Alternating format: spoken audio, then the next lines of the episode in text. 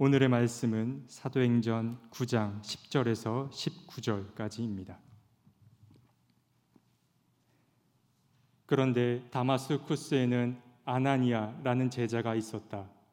주님께서 환상 가운데서 아나니아야 하고 부르시니 아나니아가 주님 여기 있습니다 하고 대답하였다. 주님께서 아나니아에게 말씀하셨다. 일어나서 고든 길이라 부르는 거리로 가서 유다의 집에서 사울이라는 다섯 사람을 찾아라. 그는 지금 기도하고 있다.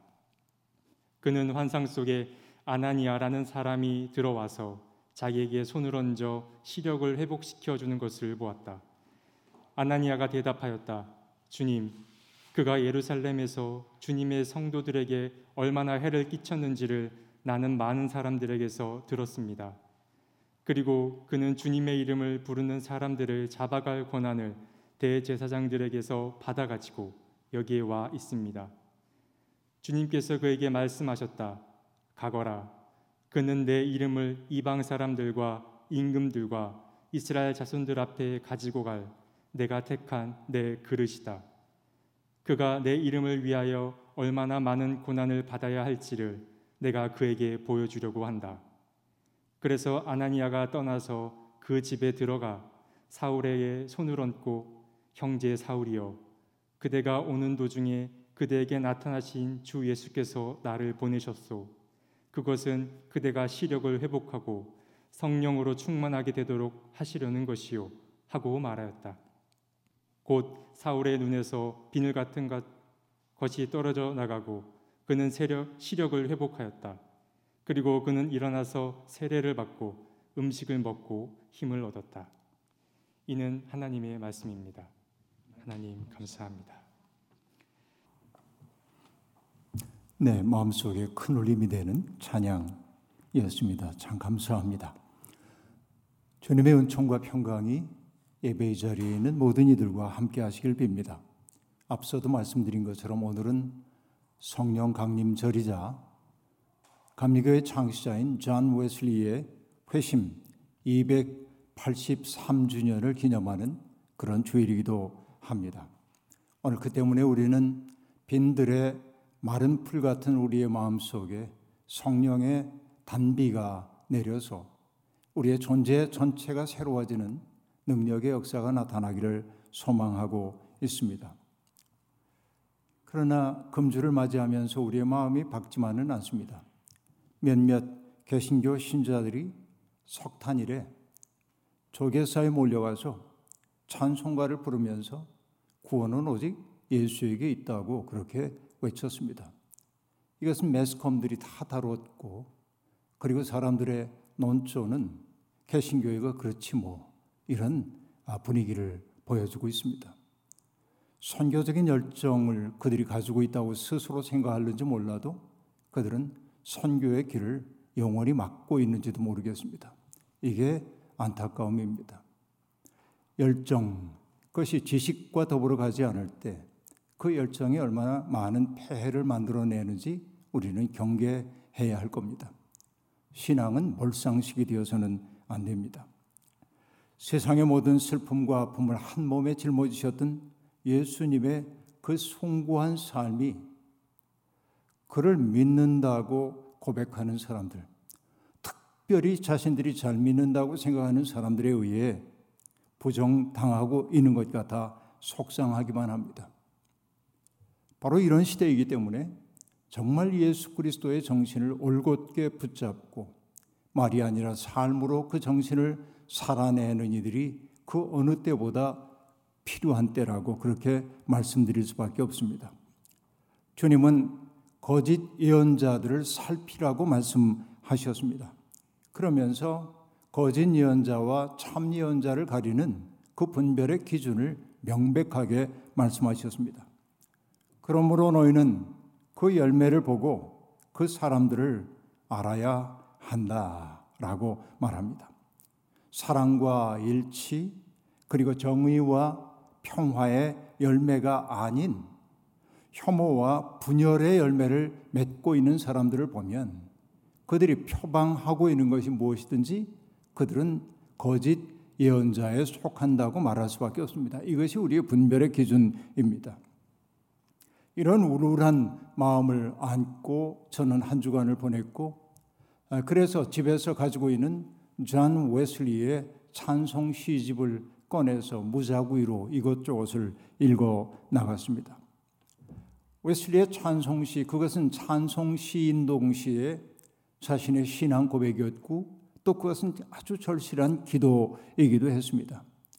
저는 오늘 웨슬리 회심 주간을 맞이하여서 그의 회심이 어떻게 일어났는지 세세히 말할 생각은 없습니다만 그러나 이 웨슬리라고 하는 분이 회심에 이르기까지 하나님의 마음이라고 하는 중심에 당도하기 위해 얼마나 치열하게 노력한 사람인지에 대한 이야기만은 꼭 마음속에 명심했으면 좋겠다는 생각이 듭니다.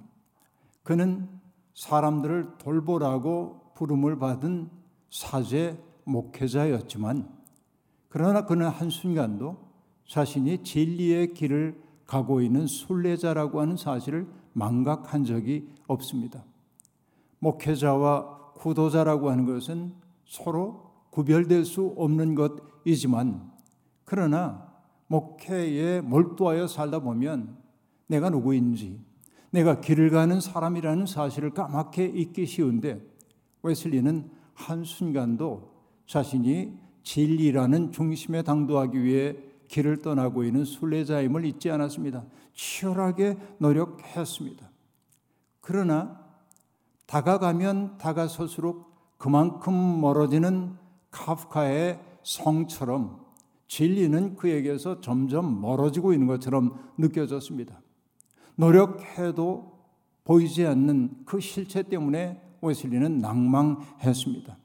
그 때문에 그는 이렇게 고백합니다. 오랫동안 저 주님을 섬겨왔나이다. 노력과 수고로움으로 그러나 무익하게 노력하고 수고했지만은 그것이 무익한 노력처럼 돌아간 것처럼 보입니다. 그의 고백이 계속됩니다. 금식하고 기도하고 당신의 말씀을 읽고 선포되는 말씀에 귀를 기울였나이다. 헛되이 수없이 많은 기도를 올렸고 성경 말씀을 읽고 선포되는 말씀을 들었지만은 그러나 그것이 자기 속의 어둠을 깨뜨려 주지 못했다는 것입니다. 자주 집회에 참여했고 당신의 재단에 가까이 나아갔나이다. 경건의 모양 제 모습이었나이다. 경건의 능력 그러나 저는 아는 바 없었나이다. 외적인 법에 신뢰를 두고 있으나 그 법의 속 깊은 의도 깨닫지 못했나이다. 하나님의 사랑의 길이와 너비 저 결코 알아채지 못했나이다. 그리고 그 높이도 이것이 회심에 이르기 전에 웨슬리의 상황입니다. 옥스퍼드 출신의 지성인입니다. 그리고 정실한 구도자입니다. 그럼에도 불구하고 그는 그 하나님의 사랑의 넓이와 깊이 그리고 높이도 깨닫지 못했다고 참담하게 고백하고 있습니다. 아무리 노력해도 열리지 않는 진리의 세계 앞에서 그는 낙심하지 않을 수 없었습니다. 내가 무엇을 소망해야 하지? 그리고 내가 할 수 있는 일이 무엇이지? 그저 그는 그것을 깨달을 수가 없었기에 내 힘으로 할 수 있는 일이 아무것도 없음을 알았기에 그는 그냥 주님을 바라볼 뿐이었습니다. 내 영혼을 새롭게 하는 것은 나의 의지와 노력으로 되는 일이 아니라 가엽게 여기시는 그분의 사랑이 내 속에 임할 때뿐임을 그는 알아차렸기에 그렇게 기다리고 기다렸습니다. 그리고 마침내 그날이 다가왔죠. 바로 우리는 그날을 1738년 5월 24일로 기억하고 있습니다만 웨슬리는 그 날짜를 굳이 얘기하지 않으며 그 은혜를 받았던 그날의 경험을 찬송시 속에 담아내고 있습니다.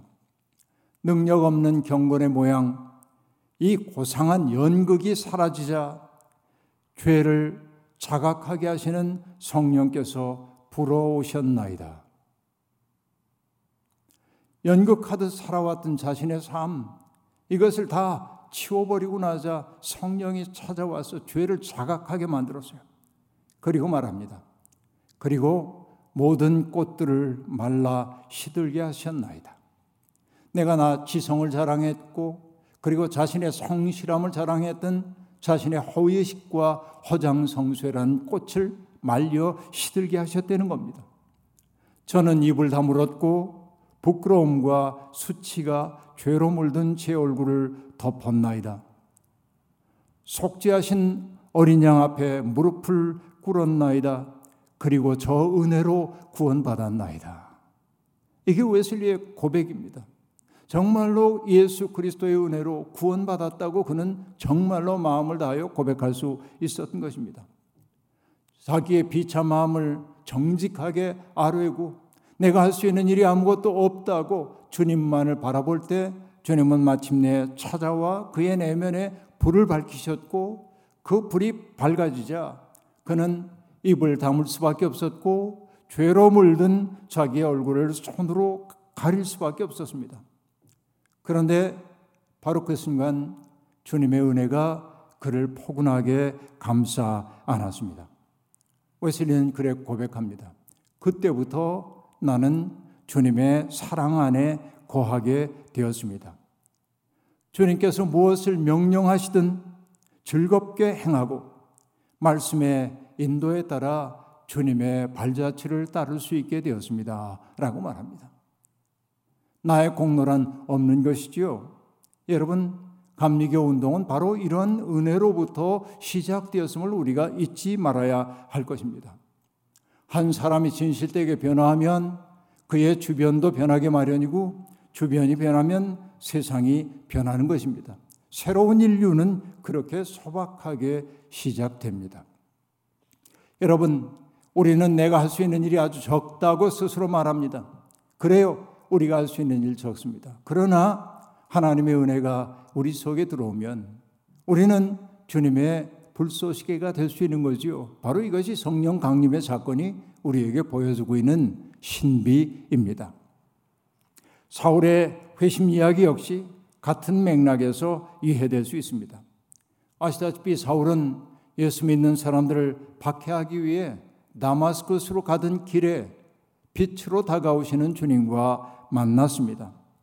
그 만남은 그동안 굳건하다고 생각해왔던 그의 존재의 터전을 흔드는 일대 사건이었습니다. 그 환한 빛 앞에서 그는 자신이 어둠임을 자각할 수밖에 없었고 내가 안다라고 했던 것이 사실은 무지함임을 알았고 내가 확신한다고 생각했던 것들이 맹목이었음을 깨닫게 되었어요. 바로 이것이 앞을 볼 수 없게 되었다라고 하는 말의 의미일 겁니다. 눈은 떴지만은 아무것도 볼 수 없는 상태에 이르게 된 겁니다. 기세 등등하게 다마스코스로 달려가던 사람들이 앞장서서 달려가던 그가 누군가의 손에 이끌려 갈 수밖에 없는 사람이 되고 말았습니다. 느닷없는 운명의 타격, 그것은 사람들로 하여금 자기의 삶을 돌아보게 만듭니다. 지금까지 환하게 보이던 길이 문득 사라지고 그리고 벼랑 끝에 선 것 같은 아득함이 몰려왔습니다. 사울은 사흘 동안 앞을 보지 못하는 상태에서 먹지도 마시지도 않았습니다. 그러나 성경은 먹지도 마시지도 않았다고 말하지만 사실 그것은 의지적인 행위가 아니라 그럴 수밖에 없었습니다.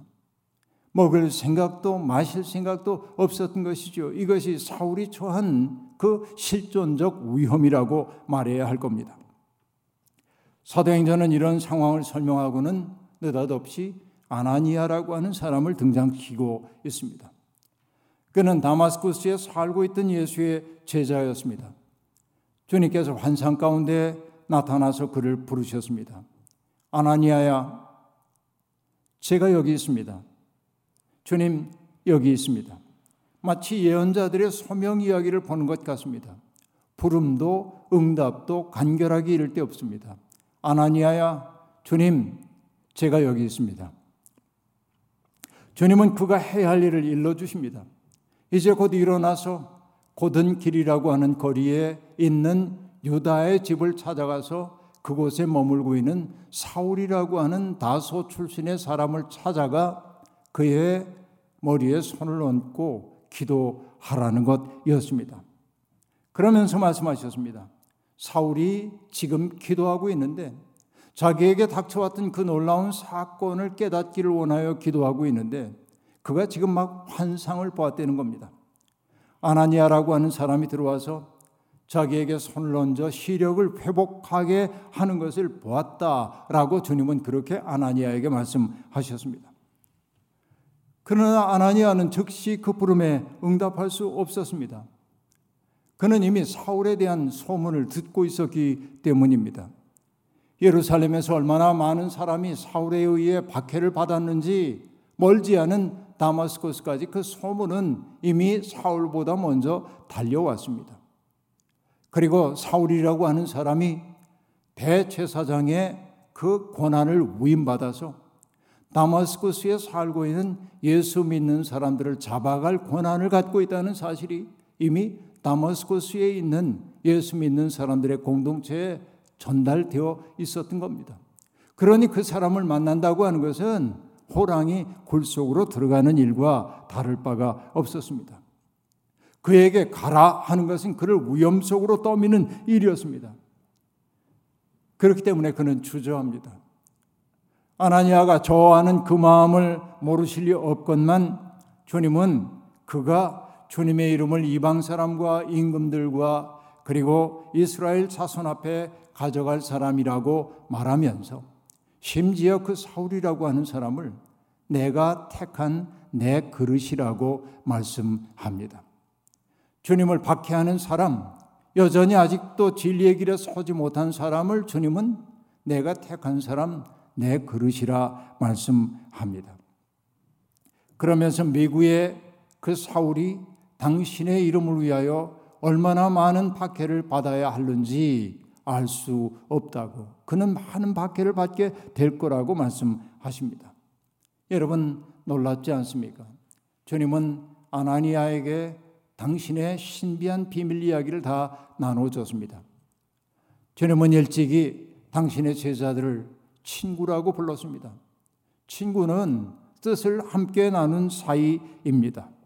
하나님에게 들은 모든 것들을 그들에게 알리셨기에 주님은 더 이상 너희는 내 종이 아니라 친구라고 말씀하셨습니다. 여러분, 주님의 친구가 된다는 것은 얼마나 놀라운 일입니까? 소돔과 고모라 성의 그 폐역함을 눈으로 확인하기 위해 길을 떠나시던 주님은 문득 멈추어서서 이렇게 말씀하십니다. 내가 앞으로 하려는 일을 어찌 아브라함에게 숨기겠느냐라고 말합니다. 하나님은 아브라함에게 당신의 뜻을 일러 주셨습니다. 그뿐만 아닙니다. 아모스의 말도 떠오릅니다. 참으로 주 하나님은 당신의 비밀을 그 종이 예언자들에게 미리 알리시지 않고는 어떠한 일도 하지 않으신다. 라고 말합니다. 여러분, 주님은 이처럼 우리를, 인간을 당신의 파트너로 삼아주십니다. 이게 은혜입니다. 오늘 아나니아라고 하는 사람은 그가 어떤 사람인지 우리가 상세히 알지 못하지만 그는 하나님과 비밀을 나눈 사이가 되었습니다. 마침내 아나니아는 그 두려운 소명을 받아들입니다. 소명을 받는다고 하는 것은 위험을 무릅쓰는 행위입니다. 호랑이 굴로 들어가는 일일 수도 있습니다. 하나님의 부르심이라고는 하지만은 어떤 돌발적인 사건이 벌어져 그를 위험 속에 빠뜨리는지 알 수 없는 일이었습니다. 안전하기 때문이 아니라 인기를 얻을 수 있기 때문이 아니라 그것이 옳기 때문에 두려운데도 불구하고 두려움을 딛고 어떤 선택을 해야 할 때가 있습니다. 그렇습니다. 신앙이란 바로 그런 것입니다. 출애굽 공동체가 약속의 당 앞에 이르렀을 때 벌어졌던 일을 여러분 기억하시죠? 언약궤를 맨 제사장들은 아무도 가보지 않은 길로 발을 들여놓았습니다. 추수 기간이었기 때문에 제방까지 물이 가득 차올랐던 요단강에 제사장들은 발을 들여 놓았습니다. 그 차가운 물 속에 발을 들여 놓으면서 그 물이 갈라질 거라고 여러분 확신했기 때문에 했을까요? 그들의 마음속에는 어쩌면 물 속에 내가 잠길는지 모른다는 생각이 있었는지도 모릅니다. 그러나 주님이 하라시니 그들은 감당했던 겁니다. 그렇죠. 길 없는 곳에 길을 만드는 것입니다. 풍랑이 있는 바다에서 무리를 걸어오는 주님을 보고 제자들이 유령이라고 생각하며 두려워할 때 난이 두려워하지 말라 주님 말씀하시죠. 그때 베드로가 정말 주님이시면 저도 무리를 걷게 해달라고 얘기했고 오라라고 말하자 베드로는 배 밖으로 몸을 내밀고 무리를 걷기 시작했음을 알 수 있습니다. 그렇습니다. 그 모든 것이 그렇습니다. 신앙이란 길 없는 곳에 길을 내는 것입니다. 불가능한 일들을 가능하게 만드는 것입니다. 여러분, 인생의 결정적인 때가 있다고 한다면 나의 판단과 내 생각과 내 경험을 넘어서서 하나님을 신뢰하며 나를 하나님에게 맡기는 때 아니겠습니까? 여러분, 우리의 일상은 대체로 지루하고 반복적입니다. 그 때문에 대충대충 사는 사람들도 있지만 사소하고 보잘 것 없어 보이는 일상을 충실하게 살아내는 사람들을 보면 그들이 정말로 아름답게 보여지기도 합니다. 그러나 우리가 살다 보면 그렇게 평안하고 일상적인 일만 일어나지는 않습니다. 전혀 예기치 않았던 현실에 맞닥뜨려 우리의 삶의 방향을 바꿔놓는 때가 있습니다. 평온한 일상을 깨뜨리고 들어와 삶을 온통 뒤흔들어 놓는 일들이 있습니다. 전쟁과 같은 극적인 상황이 아니라 해도 사고, 질병, 재난, 예기치 못한 사태, 사회의 혁명적 변화 등을 생각해 보면 되겠습니다. 사울의 경우에는 다마스쿠스 가는 길에 빛이신 주님과 만났던 그 경험이 그러한 체험이었을 겁니다. 여러분, 그 강도는 다를지 몰라도 아나니아가 처했던 입장 또한 다르지 않았습니다. 그는 결단 앞에 서 있습니다. 두려웠지만은 그는 마침내 하나님의 말씀에 순명하게 되었습니다. 그 때문에 말씀드립니다. 신앙이란 자기 한계를 돌파하는 체험이라고 말입니다.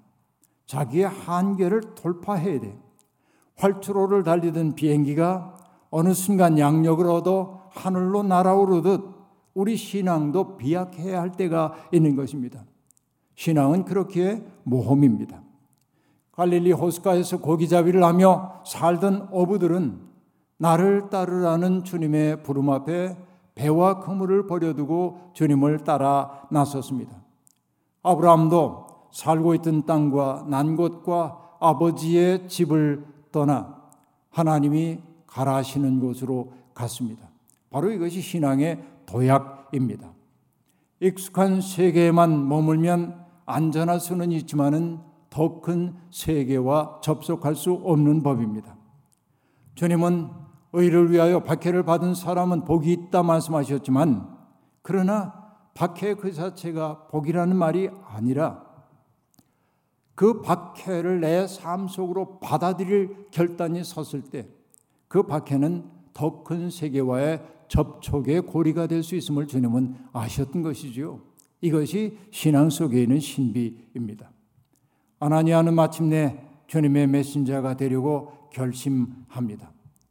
그래서 아나니아는 떠나서 그 집에 들어가 사울에게 손을 얹고 형제 사울이여 그대가 오는 도중에 그대에게 나타나신 주 예수께서 나를 보내셨소. 그것은 그대가 시력을 회복하고 성령으로 충만하게 되도록 하시려는 것이요 하고 말하였습니다. 여기에 세 가지의 동사가 눈에 들어옵니다. 떠나다, 들어가다, 손을 얹다. 물 흐르듯 자연스러운 흐름이지만은 그러나 이 세 가지의 동작 행위라고 하는 것은 어마어마한 긴장을 품고 있는 것임을 알아야 합니다.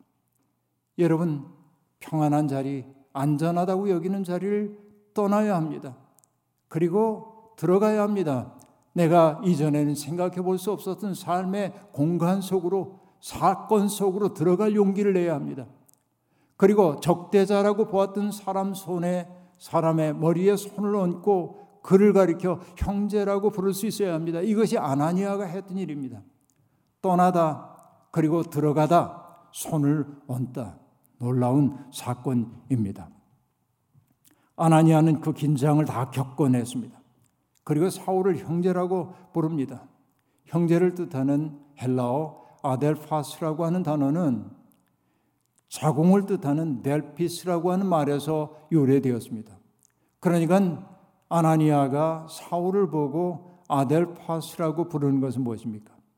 예수 그리스도라고 하는 생명의 자궁 속에 잉태되어 함께 태어난 사람으로 그를 받아들이기 시작했음을 뜻하는 거예요. 여러분 어제까지만 해도 불구대천의 원수일 수 있던 사람입니다. 마음속으로 도저히 받아들일 수 없는 사람이었습니다. 그러나 오늘 성령께서 역사하시자 그를 아델파스라고 부르는 겁니다. 짐짓 그러는 게 아니라 이제는 그를 마음을 다하여 받아들이고 있는 것입니다. 사울은 얼마 전까지만 해도 절대로 마주쳐서는 안된 사람이었습니다. 그런데 이제 그를 형제라고 부릅니다. 이 극적인 변화의 한복판에 그리스도가 계심은 물론입니다.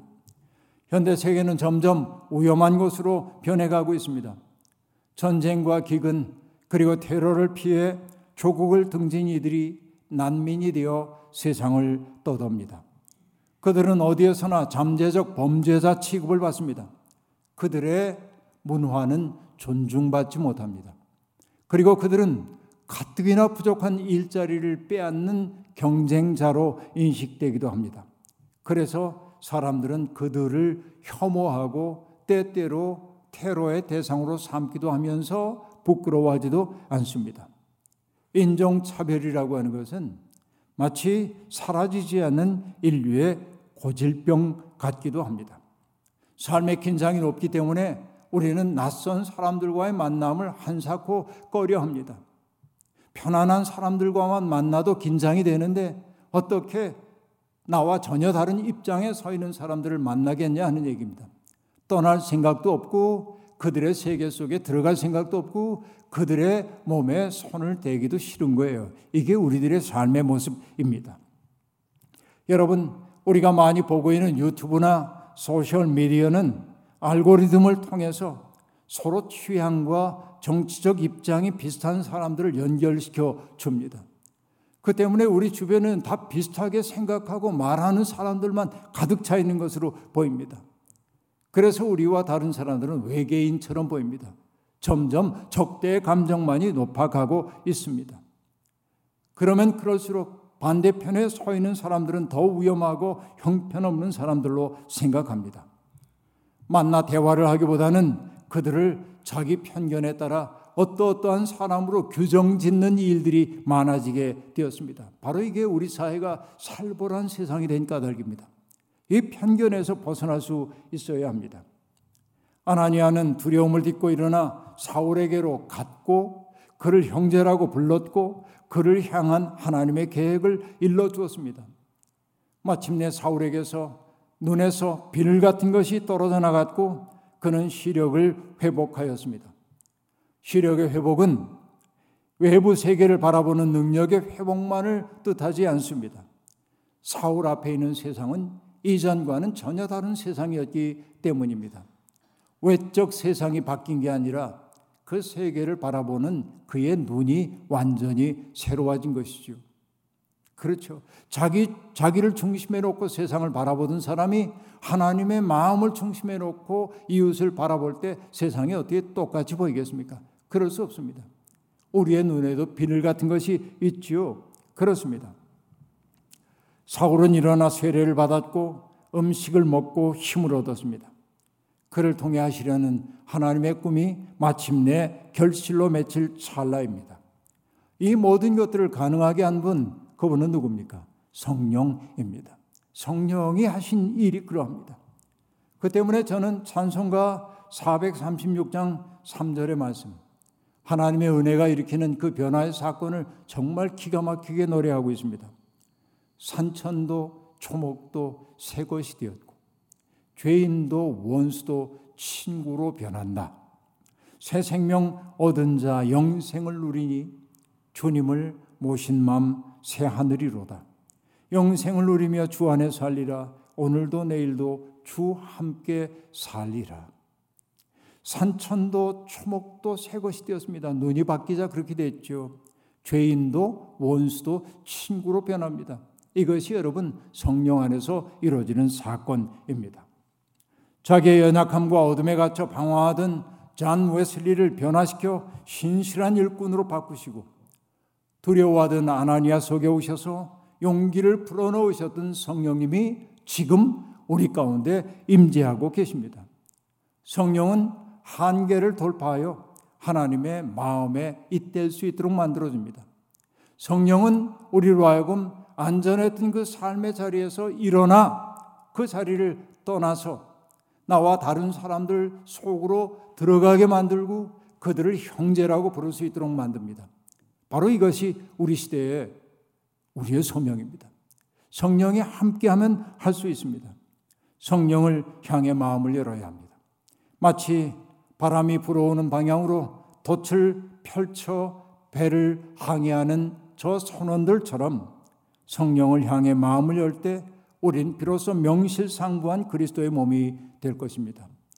사랑하는 교회 여러분들의 삶이 바로 성령의 능력 안에서의 삶이 되기를 바라고 낯설고 경계하던 삶의 자리 그 속에 그냥 머물러 있는 사람이 아니라 경계선 너머의 사람들을 찾아가고 이해하려 하고 사랑하려고 하는 용기를 내서 세상을 가득 채우고 있는 분열의 용들을 몰아내는 주님의 일꾼들이 될 수 있기를 소망합니다. 성령 강림절과 이어지는 성령 강림 절기를 통하여 우리 사회가 이렇게 건강해질 수 있기를 주님의 이름으로 축원합니다. 아멘.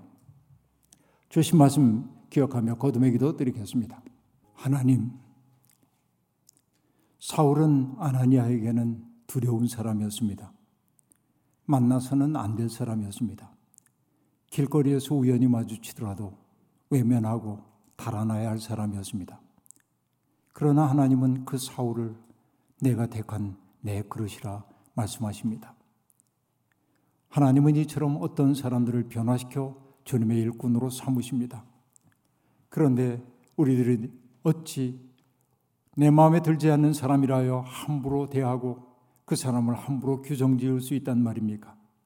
하나님, 우리의 이와 같은 부족함, 우리의 허물됨 용서하시고 성령의 능력 안에서 우리가 머물렀던 편안한 삶의 자리를 떠나 우리와 다른 사람들 속으로 찾아가게 도와주시고 그들을 형제로 바라볼 수 있는 열린 마음 우리 속에 심어 주옵소서. 분열의 영이 지배하고 혐오의 영이 지배하고 있는 세상에 우리가 살고 있습니다. 일치를 원하시는 주님, 우리가 그 길로 달려갈 수 있도록 우리를 붙들어 주시옵소서. 예수님의 이름으로 기도하옵나이다. 아멘.